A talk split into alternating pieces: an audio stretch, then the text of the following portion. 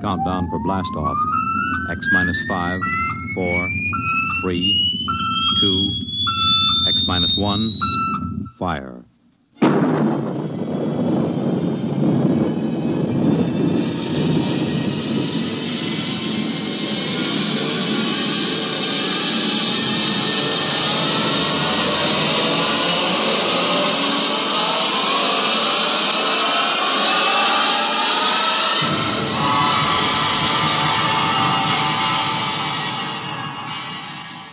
From the far horizons of the unknown come transcribed tales of new dimensions in time and space. These are stories of the future, adventures in which you'll live in a million could be years on a thousand maybe worlds. The National Broadcasting Company, in cooperation with Street and Smith, publishers of astounding science fiction, presents X, minus, one.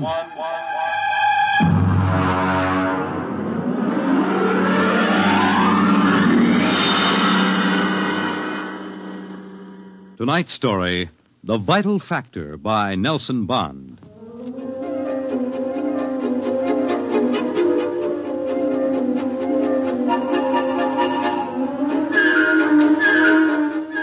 I doubt that anywhere on Earth there's a man or woman or a child who doesn't know the name Wayne Crowder.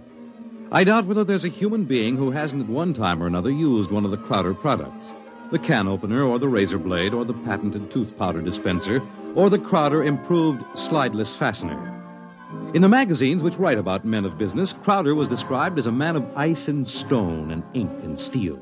No warmth to his blood, and a heart to pump, not feel human emotion. And he built a battery of buttons into his desk so that when he wanted something, all he ever had to do was press a button, and like genies springing out of the bottle, the proper personnel would come running. Yes, Mr. Crowder. Get me my engineers. Yes, sir, right away, Mr. Crowder.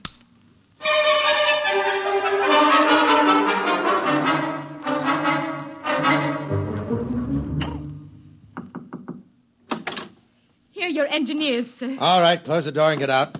Now, gentlemen, sit down. Gentlemen, I want you to build me a spaceship. A spaceship, sir? That's right. I've decided that I am going to be the man who gives space flight to mankind. Any questions? Sir, we can design such a ship. That part isn't too hard. Yes? But, but we've no way of providing the motor to power such a ship. When the ship's ready to fly, there'll be a motor. Sir, I. I don't like to contradict you, but you can't go ahead of the total technology of a historical period. It's like asking somebody in 1600 to build the internal combustion engine. You see, scientists have been searching for a motive power for spaceships for decades now without success. You'll have a ship, but we can't lift that ship from the Earth's surface. That is, not to the point of free flight at any rate. Mr. Crowder, uh, you see, you'll be spending millions of dollars, hundreds of millions perhaps, for nothing. What's your name? Phillips, sir. You're fired. Go down to the cashier and draw your pay and get out. What, sir? Get out. Nobody who works for me thinks of how much something costs. What? We use money. We don't let expense provide a rationalization for not beginning a project. All right, Phillips. I give you permission to leave. Right now.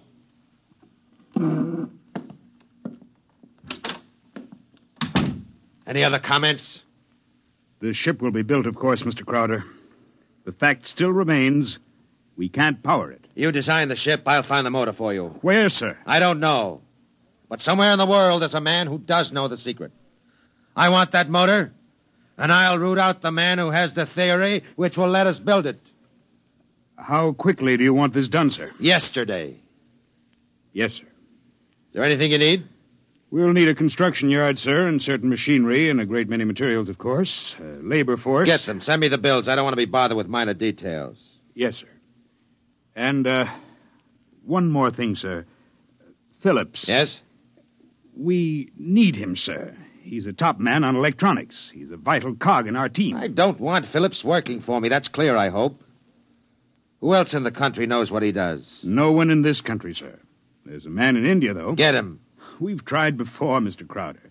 He's working on an important project in his country. I'm not it- concerned with details. Get that man, pay him what he wants, but get him. Sir, you don't understand. If this man quits his job, that whole project will collapse. It means the welfare of many people, millions of people in his country. He has a high sense of patriotism. Buy that sense of patriotism. That's all. I don't want to see any of you again until you have a report of work in progress. Yes, sir.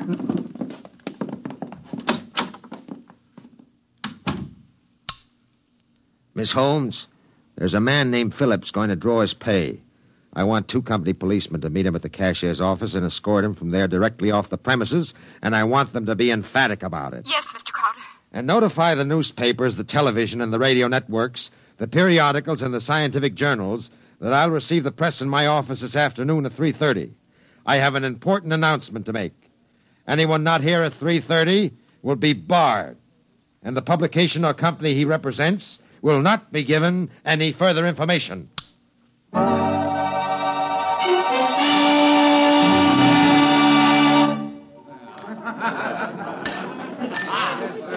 Gentlemen, you can finish your drinks later.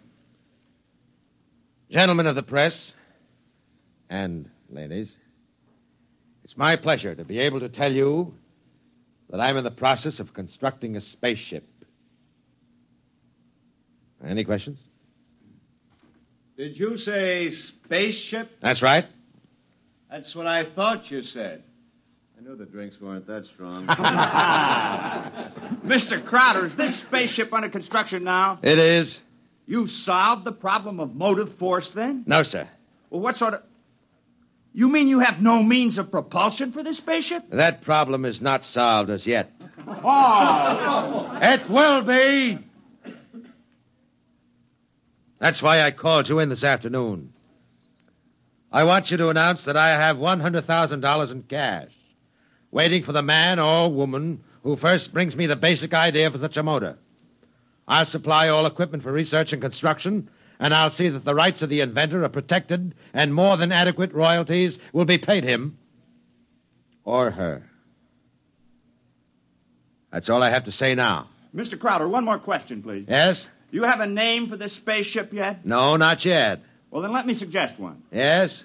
Crowder's Folly. Quiet! All of you, quiet!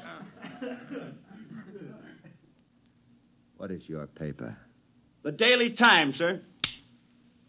Miss Holmes, inform the company police that under no circumstances is any representative of the Daily Times ever to be allowed on company property again. Strike that paper from the list of those to be invited to future conferences.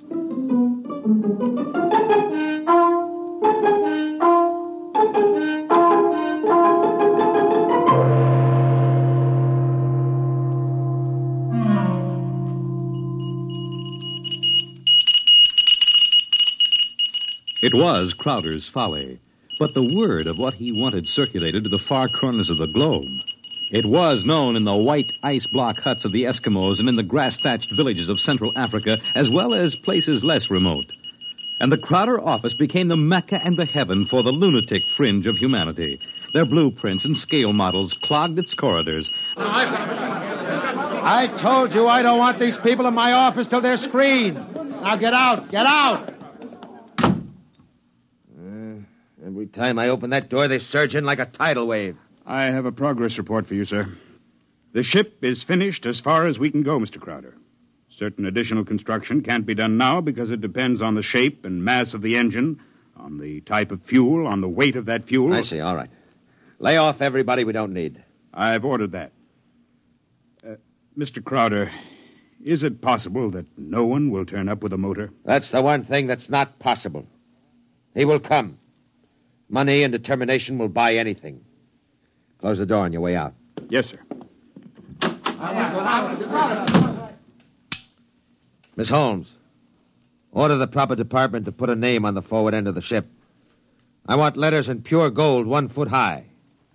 The name of the ship is Crowder's Folly. Get it done today.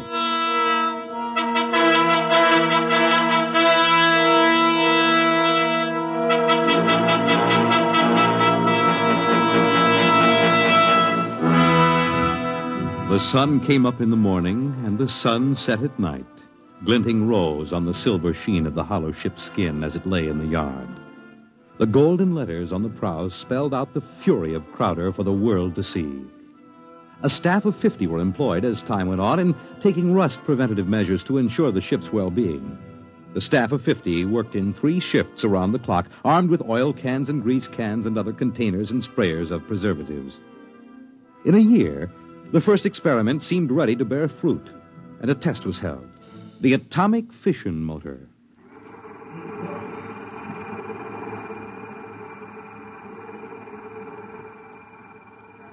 In exactly 45 seconds now, we'll hold the test, Mr. Crowder. The sound you hear is our generators here, building up power to supply the motor by remote control. If this needle goes round to the part of the dial marked in red, there'll be an explosion. Are there any questions, sir? Proceed with the tests.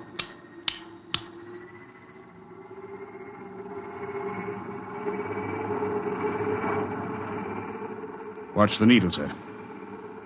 8,000, 8,500, 9,000, 10, 11, 12, 15. That's an overload now, sir. 18, 20. I don't know how much more it can. What happened? Your generator blew out. What kind of a combination? I beg your pardon, sir. The motor blew up. What are you talking about? I would have heard.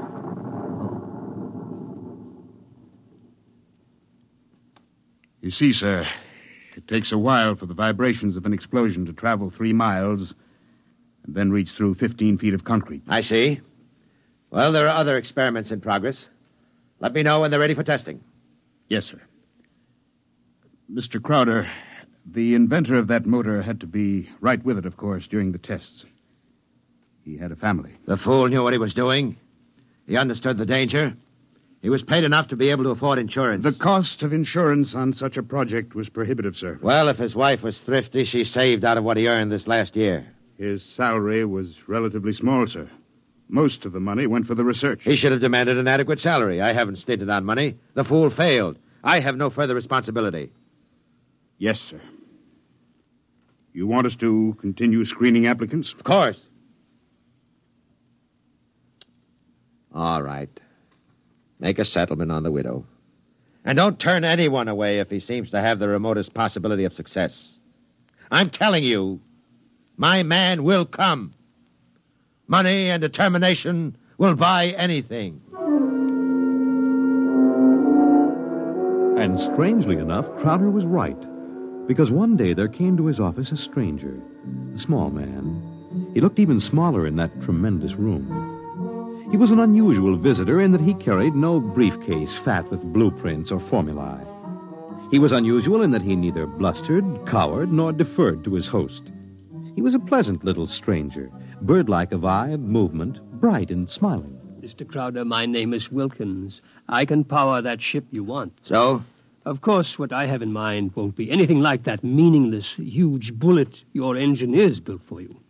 Rockets are a foolish waste of time, sir. My motor requires a different sort of vessel. where are your plans? Right here in my head. It so happens that I'm presently supporting half a dozen people who make the same claims. None of them have been successful. What makes you think your idea will work? Simple enough, sir. The common magnet. Huh? Electromagnetism. Utilization of the force of gravity, or its opposite in this case, counter gravity. Oh, no! Oh, thank you very much. Now, if you'll forgive me now. Now, I'll- just one moment, Mr. Crowder. There's one thing more. This. Now, I've seen pieces of metal before. Thank you. How high from your desk would you say that I'm holding it? I'm very sorry, Mr. Wilkins. Now, do you want to leave or do you want to be escorted Now, out? this will only take a second, sir. How high from your desk would you say that I'm holding this piece of metal? A foot and a half, I'd say. And if I let go, then in less than a second, a fraction of a second, it should fall to your desk. Now, look, I don't want the surface of that desk marred. But will it be? You see, I have let go of the metal, is that right? Lord. Many seconds ago, it should have crashed to the desk, am I right? Well, this is incredible. Well, if you want to speak to me any more, I'll be right outside. But it hasn't fallen. That's right, sir. It hasn't fallen. It floats in the air. That's right, sir. It floats in the air. How do you do it? Why don't you call your engineers and ask them? I'll wait outside. Miss Holmes, Get me my engineers. Immediately.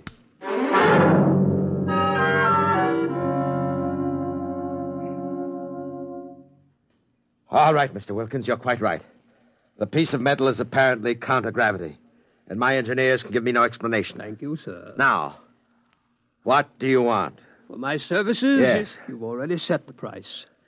To build a pilot model based on this sample, no great expenditure, a hundredth of the cost of your behemoth sitting out there in your building yard.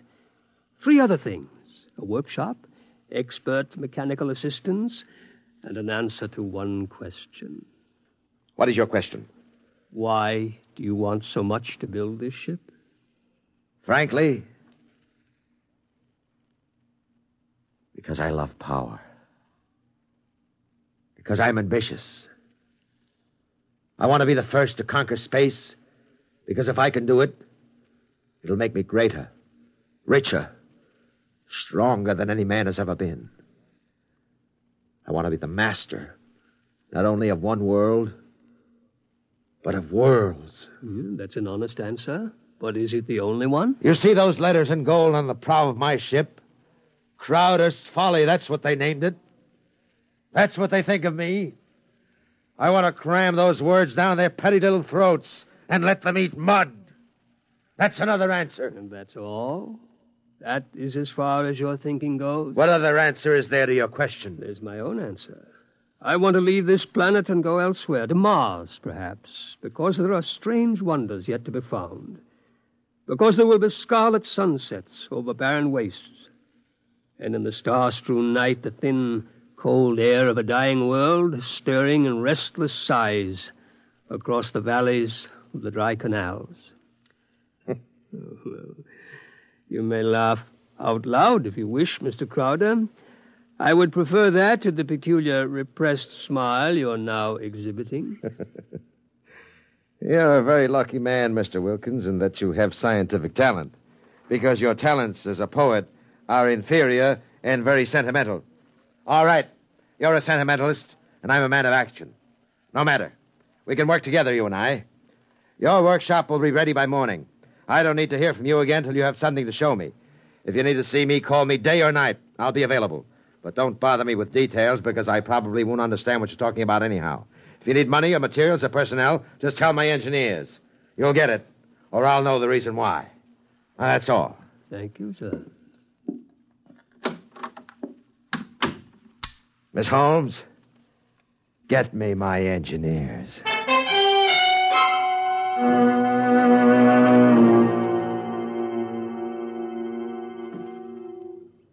Yes, Mr. Crowder? We have 50 men working on preserving that useless hulk out there in the construction yards. Lay them off. The How ship many will other... deteriorate if we do that, sir. Let it rot. Lay them off. Yes, sir. How many other employees are still working for us on the project?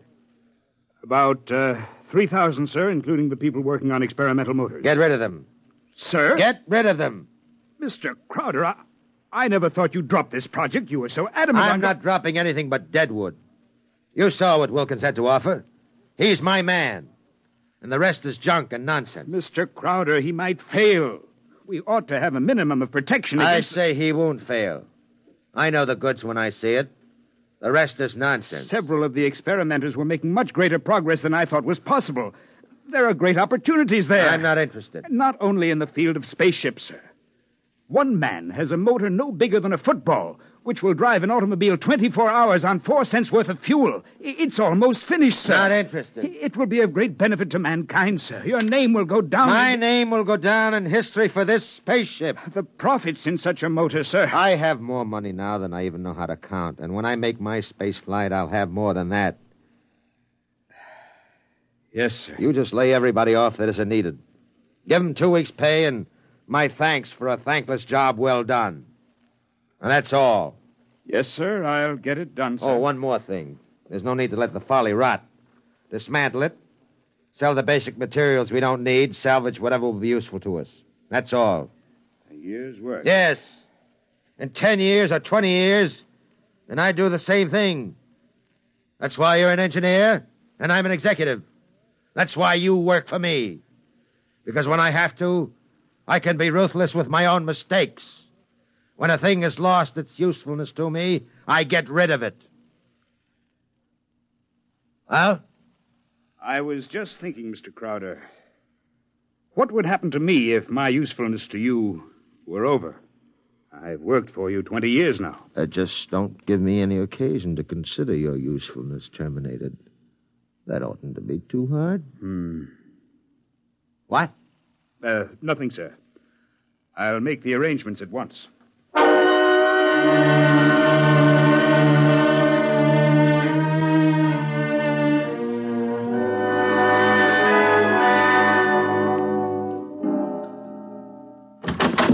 Who are you? What do you want? I tried to stop him, sir. Well, speak up, man. My name is Jarvis Ustuli. I'm an electronics expert. Oh, yes, I remember. You're the Indian. Come in, come in. But do you want me, sir? I, I can never. Never mind, Miss Holmes. Just stay outside. Close the door behind you.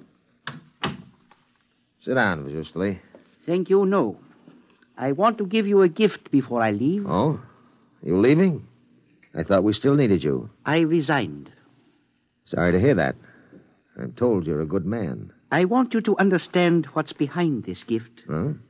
I was working on a power project in my country which would have meant a tremendous rise in the standard of living for millions of my people. I was unable to resist the money you offered. Well, had you resisted, even more money would have been forthcoming. I placed no limit on your worth to me. I understand. But you see, I did not come without a sense of guilt, because there was no one in my country who could take my place. I would assume that. And now I discover that what I did was for nothing. The spaceship on which I worked is being dismantled. That's right. So I have been corrupted by you at a whim. I think you have too much power, sir. I think you use your power for evil, selfish purposes. Selfish, yes. Evil, no. Only sentimentality is evil. I think otherwise. And so, in order that you shall not corrupt anyone else, I have this gift for you. Here you are, sir. and just one more shot for good measure to make sure you're really dead. Good.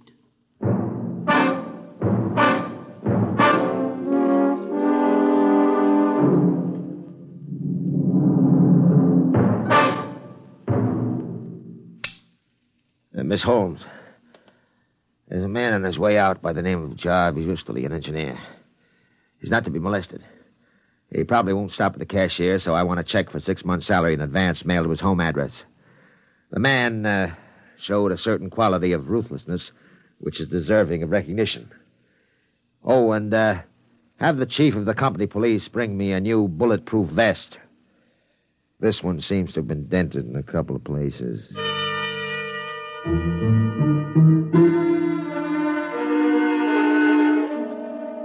The new spaceship, according to Wilkins' plans, as executed by Crowder's engineers, was finished within four months. It was small, it was shaped like a disk. It gleamed brightly even in the smoky haze of an October sunset. Inside, Crowder and Mr. Wilkins, in a small cubicle at the heart of the machine, sat surrounded by many instruments of a complicated nature. Outside, huge crowds gathered to witness the test. They stirred and murmured, waiting restlessly, as inside the control room of the craft, Wilkins installed the final secret part he had not revealed to those who built his driving apparatus.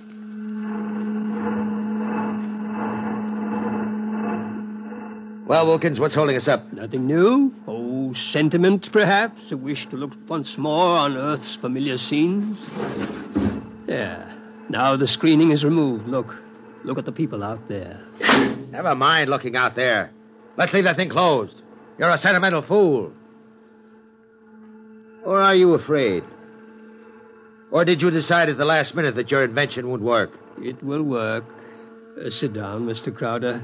Uh, thank you. Uh, do me a favor. When I press this button, will you please press the button on the arm of the chair in which you're seated? I'll tell you when. Turn on your motor. I want to hear its roar and feel its tug as we cut loose from Earth's gravity and fly outward into space. that might be a moment in which I'd share your sentimentality. Press your button now, sir. Thank you. Yeah. Wilkins, I'm beginning to distrust you. If this is all a hoax, when are we going to take off? You said at five sharp, and it's two minutes after five now. Well, do we move or don't we? Mr. Crowder, we're already moving. The button you pushed was to nullify the effects of acceleration. If you don't mind, sir, I'd like to open the screen again. Now, if you care to look, see for yourself. Wilkins, we're in space. Look down at the Earth. How far we've come. Why, it's no bigger than a toy balloon. No, a dime. No, a firefly. Man, man, Wilkins, you've done it. Yes. I swore to be the first man to conquer space, and I've done it. It's a triumph of power and ambition. And sentiment. Blast sentiment. Your maudlin dreaming would have died unborn except for me. I made this possible, Wilkins. Don't you ever forget that. My capital, my forcefulness, my will. Look out there. Space. Stars that never were seen from Earth. And this is only the beginning. We'll build a larger model, one great enough to hold a hundred men, a thousand, and cargo besides. Whoever wants to leave Earth this moment must come to me. I am the master of the planets.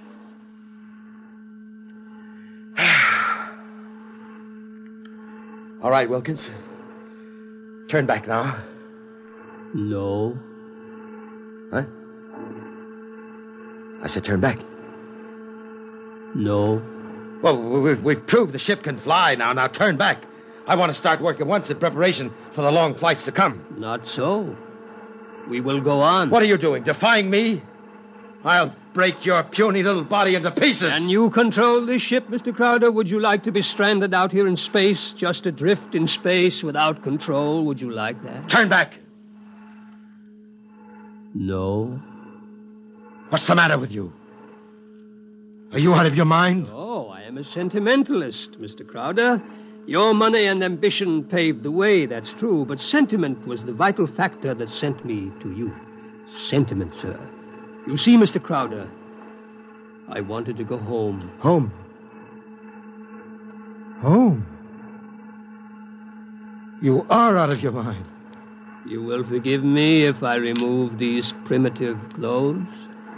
Oh. Oh. Who are you? Oh, it's all right, Mr. Crowder. I hold no special malice toward you. There's no need to be so terrified because you've had your first close look at a Martian.